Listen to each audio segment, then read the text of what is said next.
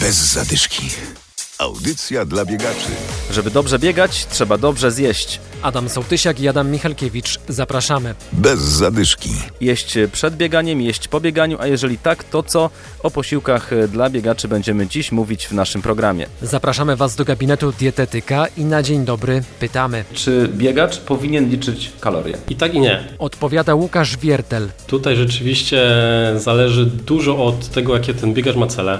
Jeśli on gdzieś chciałby redukować masę ciała, zmieniać tą masę ciała, zmieniać skład ciała, to rzeczywiście to liczenie kalorii może być przydatne. Tym bardziej jeśli biegamy dłuższe dystanse, te treningi są bardziej intensywne, ta energia rzeczywiście jest dosyć istotna i takim dosyć częstym błędem jest to, że im więcej biegamy, tym za mało dostarczamy energii. W końcu pojawia się mm, zastój lub regres formy i tutaj rzeczywiście to liczenie kalorii czasem troszeczkę na siłę ich dopychanie już przy takich bardziej konkretnych treningach rzeczywiście ma dosyć duże, duże znaczenie i to liczenie może się przydać. Jeśli biegamy dla siebie, dla zdrowia, dwa, trzy razy w tygodniu po 5-6 km, tutaj to liczenie kalorii nie jest tak bardzo konieczne. Nie tylko musimy dbać o linię, czyli jakby pilnować, żeby nie zjeść za dużo, ale też pilnować, żeby nie zjeść za mało. Te osoby, które biegają mało, często jedzą za dużo, a te osoby, które biegają dużo, jedzą za mało. Wydaje się to proste i logiczne. Jeśli dużo trenujemy, to potrzebujemy więcej energii, więc powinniśmy jeść więcej. Trening. Do rozmowy z naszym gościem wrócimy. Ale najpierw zaproszenie na Track Run Decathlon Poznań. Te zawody odbędą się w niedzielę na stadionie na poznańskiej Śródce. Wystartować już co prawda się nie da, bo nie ma miejsc, ale warto przyjść pokibicować,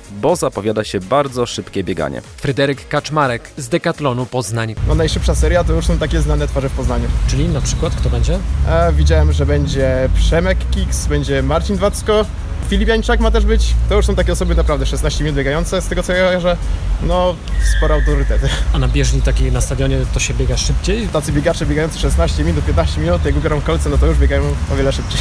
Zapisywać się nie można, ale można przyjść kibicować? Przyjść kibicować jak najbardziej można. Oczywiście musimy zachować tam poszczególne obostrzenia, wiadomo.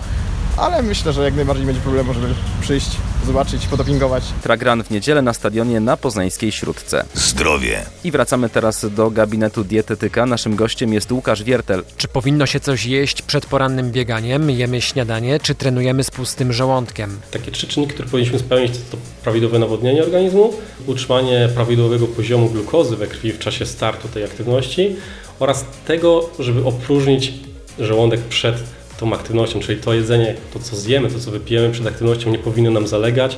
Rzeczywiście trzeba to troszeczkę wyśrodkować, bo jeśli mówimy o dosyć lekkim biegu, kilkukilometrowym, możemy wykonać go na czym. Natomiast jeśli to będzie trening bardziej intensywny, dłuższy, wtedy przydałoby się stać, wstać troszeczkę wcześniej i jednak ten posiłek zjeść. Za takie optimum uznaje się gdzieś tam 2-3 godziny przed treningiem, aczkolwiek rzeczywiście w przypadku sobotniego treningu porannego może być to ciężkie. Dlatego taki posiłek powinien być łatwostrawny, powinien dostarczać energii, więc możemy skorzystać na przykład z owsianki, z jaglanki, może to być bułka z serem, a może to być bułka z masłem orzechowym. Jeśli mamy bardzo mało czasu, tak na dobrą sprawę możemy też wykorzystać formy płynne posiłków możemy wykorzystać soki, możemy wykorzystać koktajle. To się dobrze sprawdzi, bo wypełni nam jakby te dwa warunki, czyli jednocześnie nawodnimy organizm, a także dostarczymy energii.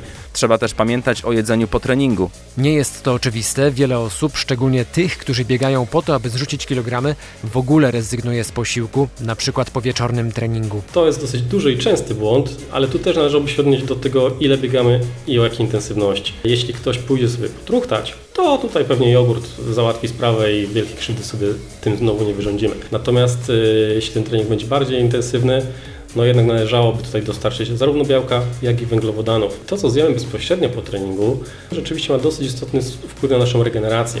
Więc tutaj jakby rzeczywiście ten posiłek jest o tyle istotny, że, że on będzie rzutował już na kolejną próbę naszego podjęcia wysiłku, czyli dnia kolejnego czy dwa dni później. Możemy tutaj wykorzystać yy, sałatkę z ryżem i, i z tuńczykiem lub kurczakiem. Mogą to być znowu, jeśli ktoś rzeczywiście no, nie chce poświęcać zbyt dużo czasu, może to być kanapka z szynką, z jajkiem. Możemy przygotować koktajl białkowo-owocowy. Tutaj też będzie to dobra forma. Podczas długiego wybiegania pamiętajcie o zabraniu ze sobą czegoś do jedzenia. Może to być żel albo na przykład banan. Najważniejsze jest jednak nawodnienie. O tym powinniśmy pamiętać nie tylko w czasie treningu, ale każdego dnia, nawet jeżeli nie biegacie. Trzymajcie się biegowego weekendu. Bez zadyszki. Audycja dla biegaczy. Znajdź nas na Facebooku.